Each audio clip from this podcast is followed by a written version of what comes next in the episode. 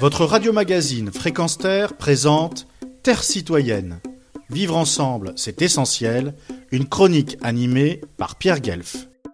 Certains maires lancent un mouvement qui rappelle furieusement les années 40. Ils prient les citoyens de dénoncer aux autorités les comportements nuisants à la santé publique en ces moments de coronavirus, tel le non-respect du confinement. Les amendes se comptent par centaines voire milliers d'euros pour les contrevenants. D'autres maires, la majorité, rejette catégoriquement cette pratique de la délation et privilégie à juste titre la solidarité citoyenne. C'est un peu ces comportements que je viens de retrouver en lisant Le pensionnat de Catherine de Florence Roche, paru aux presses de la Cité, un roman poignant qui nous rappelle que de prétendus, je cite, bons et patriotes français furent d'impitoyables exécuteurs de juifs qui tentaient de fuir la barbarie nazie.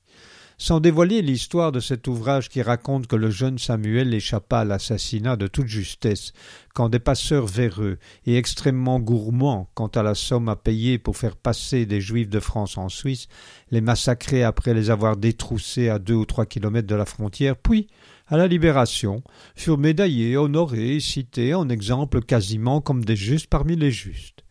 Samuel adulte remonta la filière et ainsi se déroule page après page, un récit historique qui ne peut pas laisser indifférent.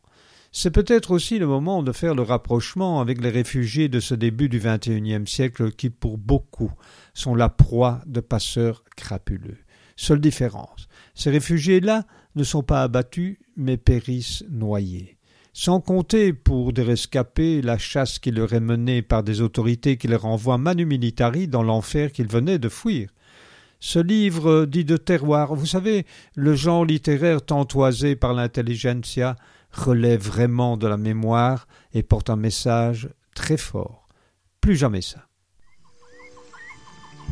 Retrouvez et podcastez cette chronique sur notre site fréquenceterre.com.